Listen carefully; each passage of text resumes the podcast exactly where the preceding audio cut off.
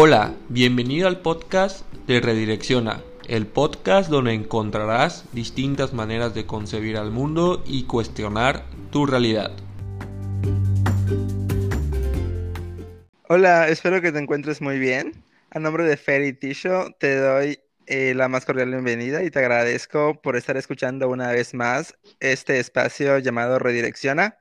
En esta ocasión vamos a platicar un poco sobre el acceso a la educación en estos momentos de pandemia.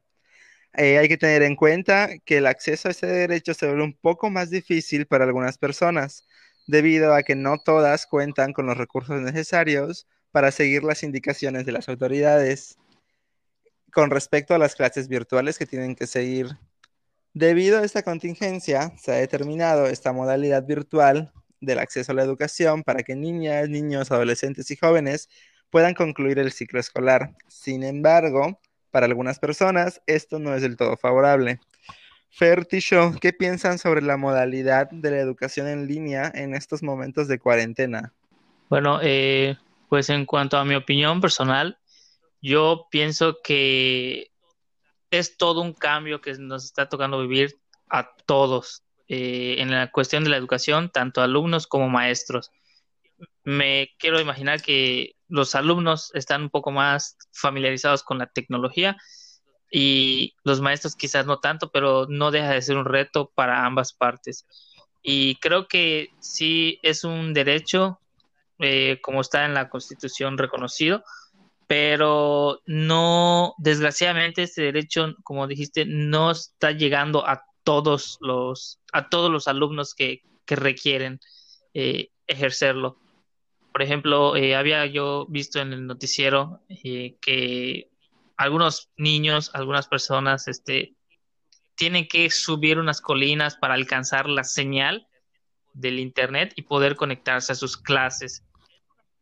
Es una buena idea tratar de adaptar la educación de manera virtual, pero eh, no se cuenta con las herramientas necesarias, desgraciadamente. No todos cuentan con una televisión para poder seguir las clases en línea.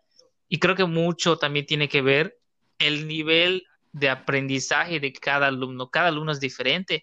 A algunos se les va a hacer más fácil aprender de esta, en esta nueva modalidad y a otros quizás no tanto.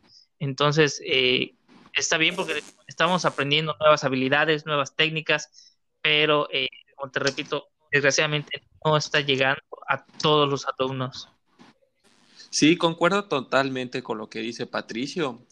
No a todas las personas les está llegando este tipo de educación que si bien, como mencionaba Gerardo en un principio, la educación es un derecho que tenemos todos, yo creo que habría que preguntarse si realmente se está avanzando en la implementación eh, del acceso a este nuevo sistema de educación.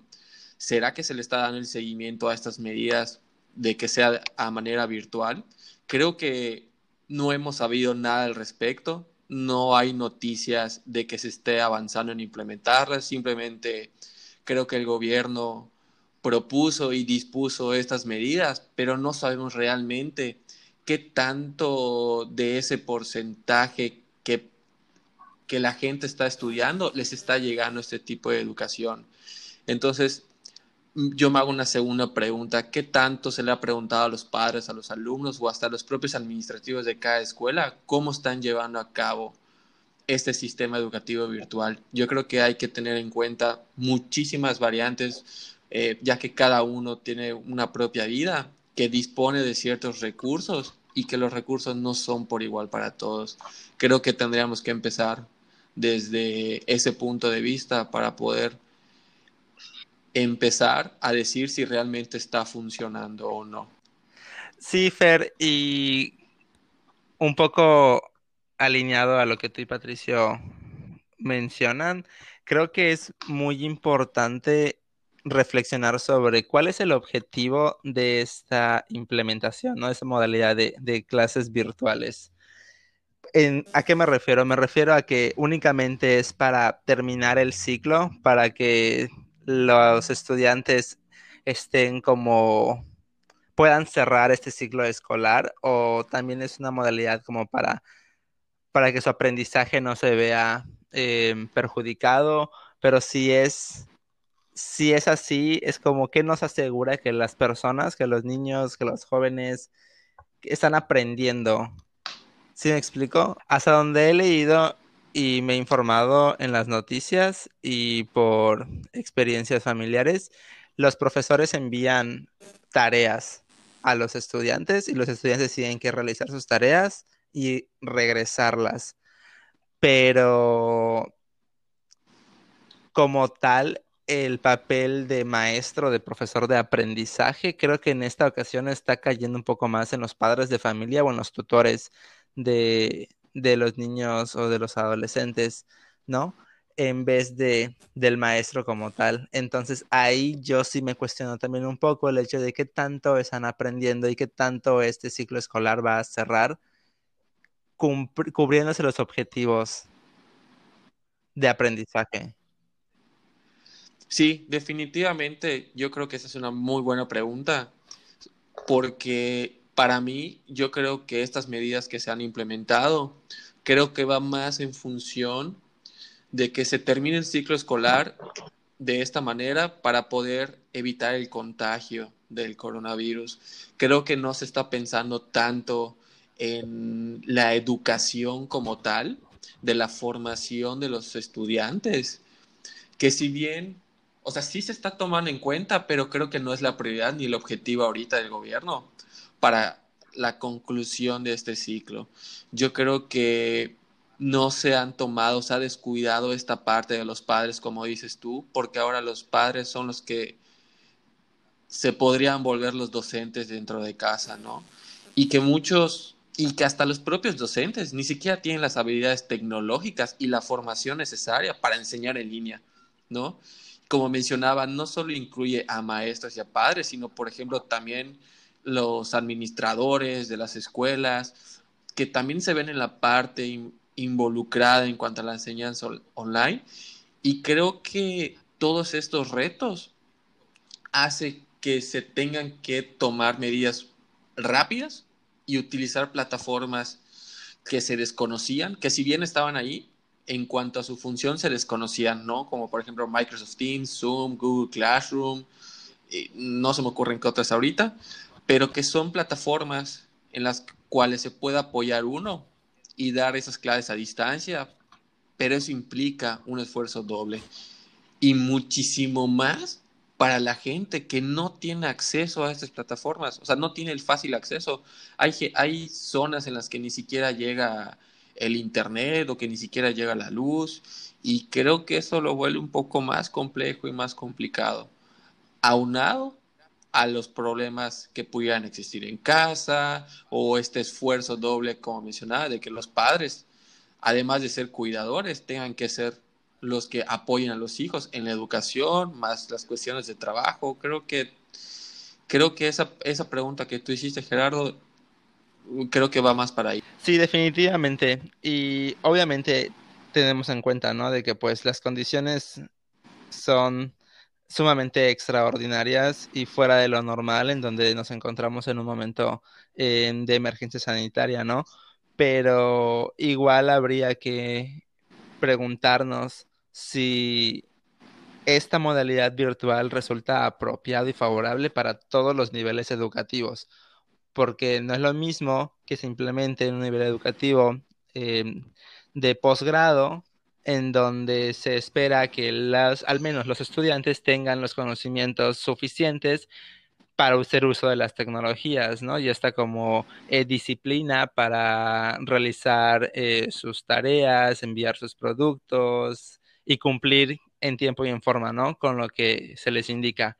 Sin mencionar que pudiera ser o no que cuenten con los recursos materiales de equipo tecnológicos, etc., etc a diferencia de un estudiante, una niña, un niño de nivel preescolar de nivel primaria, en donde sus condiciones eh, sociales son diferentes, en donde eh, no sabemos si, si sus padres de familia o los tutores cuentan con las habilidades para hacer uso de la tecnología, ¿no? O sea, suponiendo que tienen los recursos tecnológicos para tener acceso a, todos estos recursos.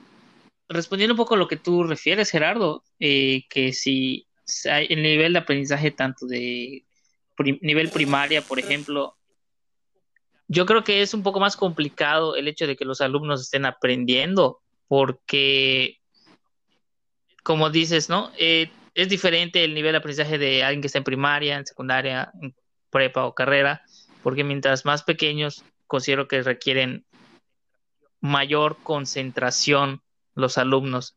Eh, no es el mismo nivel de concentración de un niño de primaria que a una alumna de preparatoria. Entonces, sin embargo, claro que sigue habiendo un tipo de reto porque las tareas o las exigencias de los maestros van aumentando de complejidad. Entonces, eh, sí es difícil porque, como han mencionado, en casa los padres están cumpliendo con esta doble responsabilidad de ser papás y al mismo tiempo de ser maestros, profesores de sus propios hijos.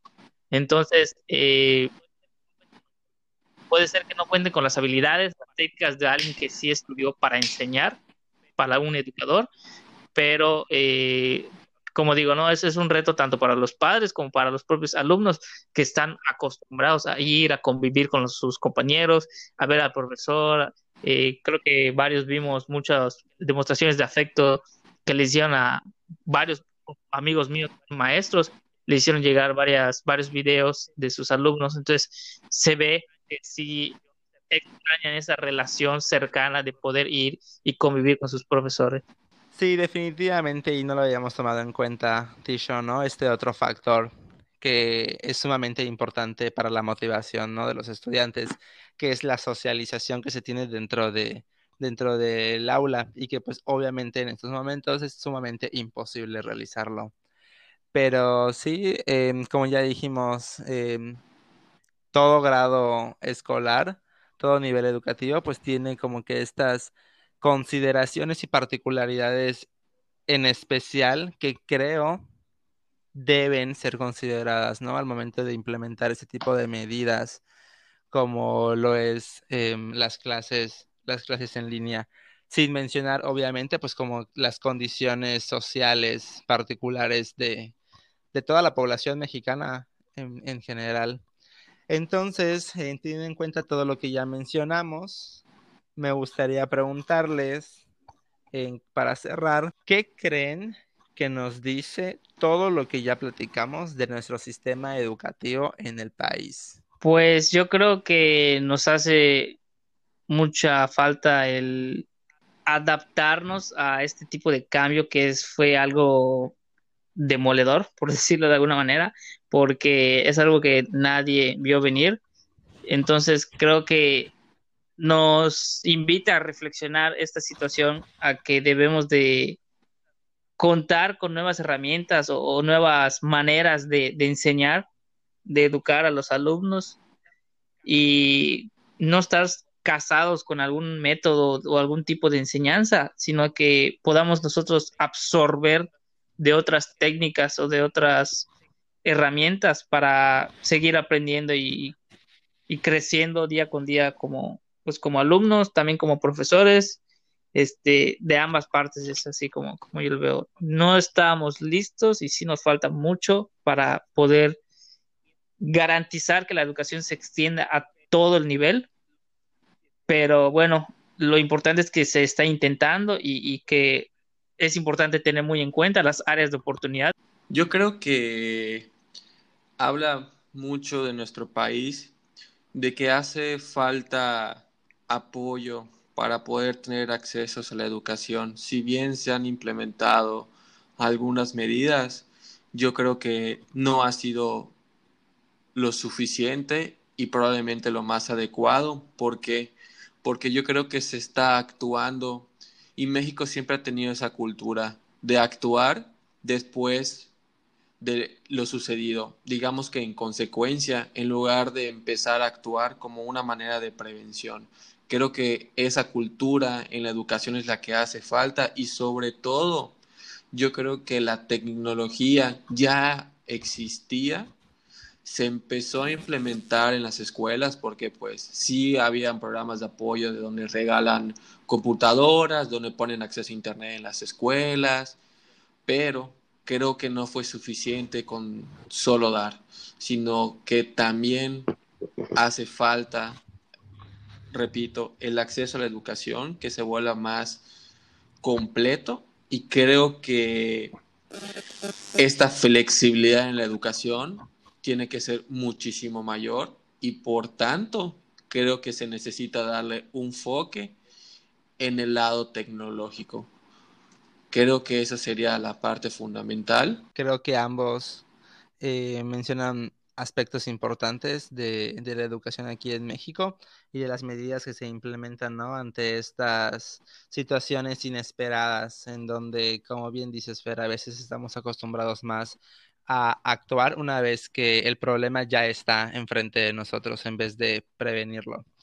Y creo que para complementar, em, yo comentaría que hace falta tener como todo un análisis y considerar todas las condiciones sociales y diferencias en las que las personas de nuestro país se encuentran para poder tomar decisiones que estén alineadas y orilladas a implementar acciones para que todos puedan gozar de este, de este derecho que es la educación.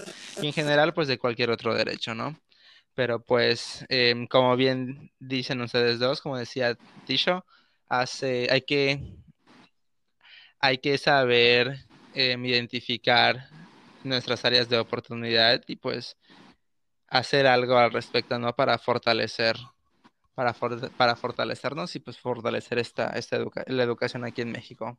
Y muchas gracias por estar con nosotros en este espacio. Y si tuvieran alguna eh, pregunta, alguna duda, alguna inquietud, pueden escribirnos a través de nuestra página de Facebook, CODI Consultoría Organizacional y Desarrollo Integral. Em, una vez más, muchas gracias por estar con nosotros y los esperamos en el próximo espacio.